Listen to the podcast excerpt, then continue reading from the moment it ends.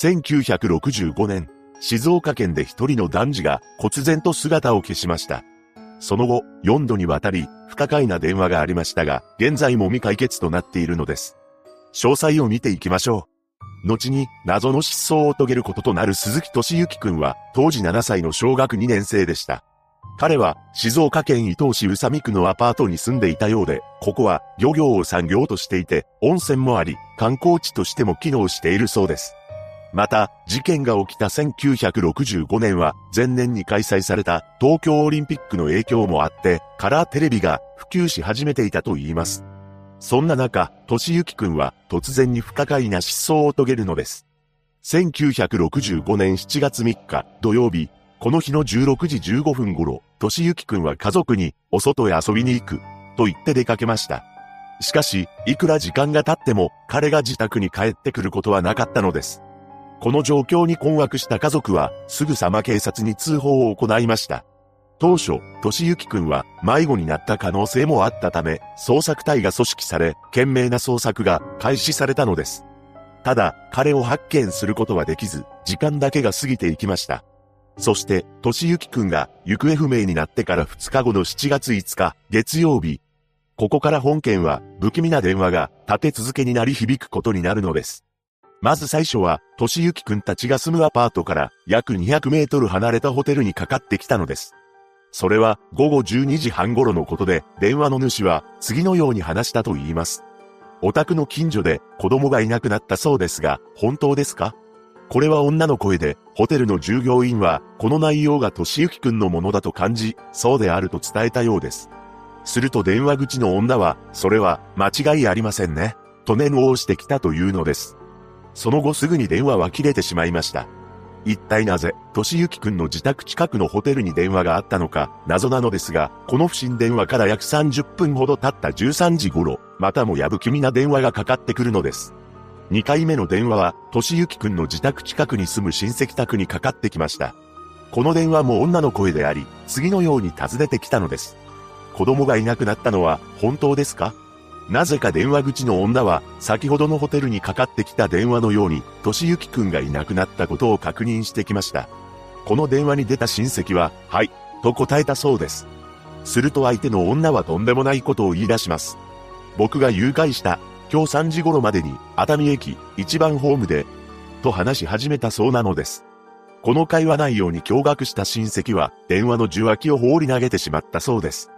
そして、この内容を捜索隊に伝えたと言います。おそらくこの時、親戚宅にも捜索隊が偶然いたのかもしれません。その後、再び親戚は受話器を取ったのですが、すでに電話は切られてしまっていたのです。この電話内容が本当なのであれば、電話口の相手が、としゆきくんを連れ去り、熱海駅に待ち合わせするような発言をしていたことから、もしかしたら身代金の要求をするために電話をかけてきたのかもしれません。さらに不可解な電話は続きます。2回目の電話があった、ほぼ同時刻、別の場所でまたも電話のベルが鳴りました。そこは、としゆきくんの父親が勤めている旅館だったのですが、電話は、女の声であり、〇〇さんはいませんか？と尋ねてきたそうです。この〇〇というのは、としゆきくんの父親の名前だったと言います。この電話の後、どのような対応をしたのかは不明となっているのですが、父親の名前を読んだという情報が残っているため、おそらく電話の相手はフルネームで父親の名前を読んだのだと思われます。ただ、これは少し不可解だと思うのです。なぜなら、例えば、旅館の従業員である父親に対し、仕事の関係で電話をしたのであれば、名字だけで呼び出せばいいのではと思うからです。それなのにもかかわらず、父親の名前をフルネームで呼び出していることに違和感を覚えます。もしかしたら名字の同じ従業員が複数いたのかもしれませんが、そのあたりの真相は不明です。何にせよ、この日だけで3件もの不審な電話がかかってきており、これらの情報は速やかに当初に報告されました。このことから県警は、この事件を誘拐事件と断定して捜査本部を設置したのです。そして、不審な電話がかかってきた近所のホテルや、としゆきくんの親戚宅にテープレコーダーを取り付けました。また、親戚宅には、今日3時頃までに熱海駅、一番ホームで、という内容の電話がかかってきていたため、犯人が熱海駅に現れるのではと考えたいと署員は、としゆきくんの母親を伴い、熱海駅へと向かったのです。しかし、怪しい人物を見つけることはできませんでした。そして翌日の7月6日、火曜日。ここで4回目の不審電話がかかってくることになるのですが、それはとんでもないものだったのです。なんと、この電話は、本人、つまり鈴木敏之くんからかかってきた可能性が高いというのです。何でも、敏之くんの家の近所の鮮魚店に、その電話はかかってきたようで、この電話には、当時4歳の敏之くんの友人である子供が出たそうなのです。そしてその子供は、電話越しに次のように聞き返しました。なーに、トシちゃん。この子供の声を聞いた鮮魚店の主人が慌てて受話器を取り上げたのですが、すでに電話は切れてしまっていたようです。電話の相手が、としゆきくんだったかどうか、100%確証はないですが、鮮魚店の子供が、このように聞き返したことに、間違いはないと言います。また、この日になって、県警にある目撃情報が入りました。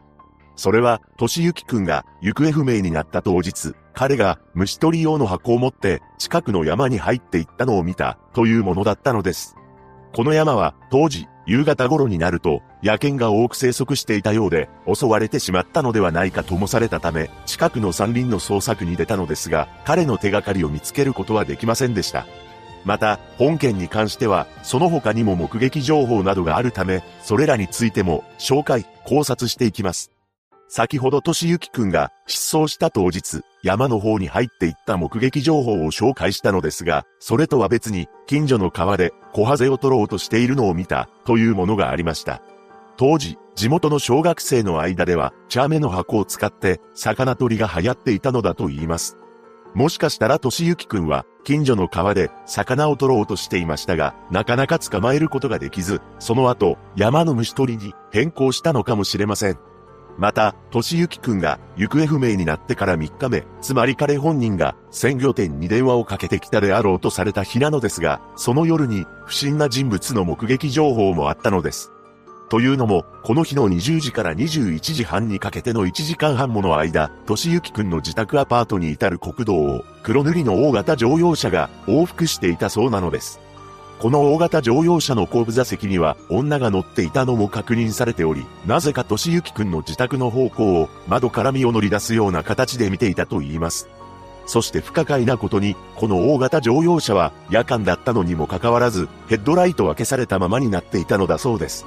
一体なぜ、1時間半もの長時間、としゆきくんが住んでいたアパートのあたりを往復していたのでしょうか。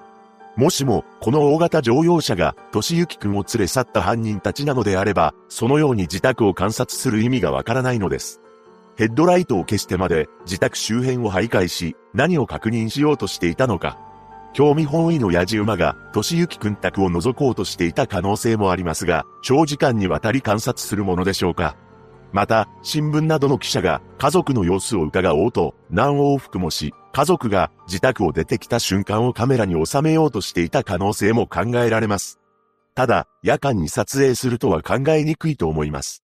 さらにもう一つ、自宅近辺で不可解な出来事が起きていました。それは、としゆきくんの自宅から100メートルほどの場所にあった旅館で起きていたのです。どうやら、この旅館の一部屋が荒らされてしまったというのです。この部屋は3ヶ月ほど前の4月に一度使われたきりだったそうなのですが、なんと部屋の電気がつけっぱなしになっており、台所では調理した形跡も残っていたというのです。また、この部屋のベッドの毛布の中には、実手という子供向けのおもちゃと、口紅のついたバスタオルが残されていました。この事態に旅館側は気がつかなかったと証言しているのですが、それもまた不思議な話です。明らかに何者かが侵入し、部屋を使ったであろう形跡が残っているのにもかかわらず、なぜそれに気がつかなかったのか。これは、としゆきくん失踪に全く関係のない可能性もあります。ただ、子供向けのおもちゃが残されていたことや、口紅のついたバスタオル、つまり、女も、この部屋にいたことを示唆していることから、としゆきくんを連れ去った犯人が、この部屋を使用したのではとも囁かれているのです。しかし、いくら警備が甘い旅館があったとしても、誘拐した7歳の男児を連れて侵入するというのもおかしな話だと感じます。普通ならば誰かに見られまいとすぐさま自宅に連れ帰るのではないかと思うのです。一通り現状把握できる情報は以上となります。ここからは本件の謎を掘り下げていきましょう。まず、としゆきくんが何者かに連れ去られてしまったという線で考えていきたいのですが、犯人の目的が身代金なのであれば、一体なぜ、としゆきくんの自宅に電話をかけてこなかったのでしょうか。最後の鮮魚店にかかってきた電話が、としゆきくん本人だったとして、それ以前の3回、犯人らしき女から不審な電話が、自宅近辺の施設や親戚宅にかかってきているのです。これについては、犯人が、としゆきくんの自宅の番号を調べられなかった可能性や、としゆきくんの自宅に電話自体がなかったという可能性も考えられます。しかし、誘拐した子供以外の場所に電話をかけるというのは、あまりにも回りくどいやり方だと思うのです。最初の電話は、失踪から2日後、お宅の近所で子供がいなくなったそうですが、本当ですか？とかかってきているため、犯人の目的は、もしかしたらとしゆきくんが失踪したことを近隣に広まっているか確認を取ったのかもしれません。そして2回目の電話で、再度、子供がいなくなったのは、本当ですか？と確認しており、その後に、僕が誘拐した、と続けています。個人的に感じるのは、ここまでの犯人は、まだ犯行に迷いがあったのではないでしょうか。自分が子供を連れ去ったことに対して迷いや後ろめたさを感じており、大騒ぎになっていなければ、としゆきくんを返そうとも考えていたのかもしれません。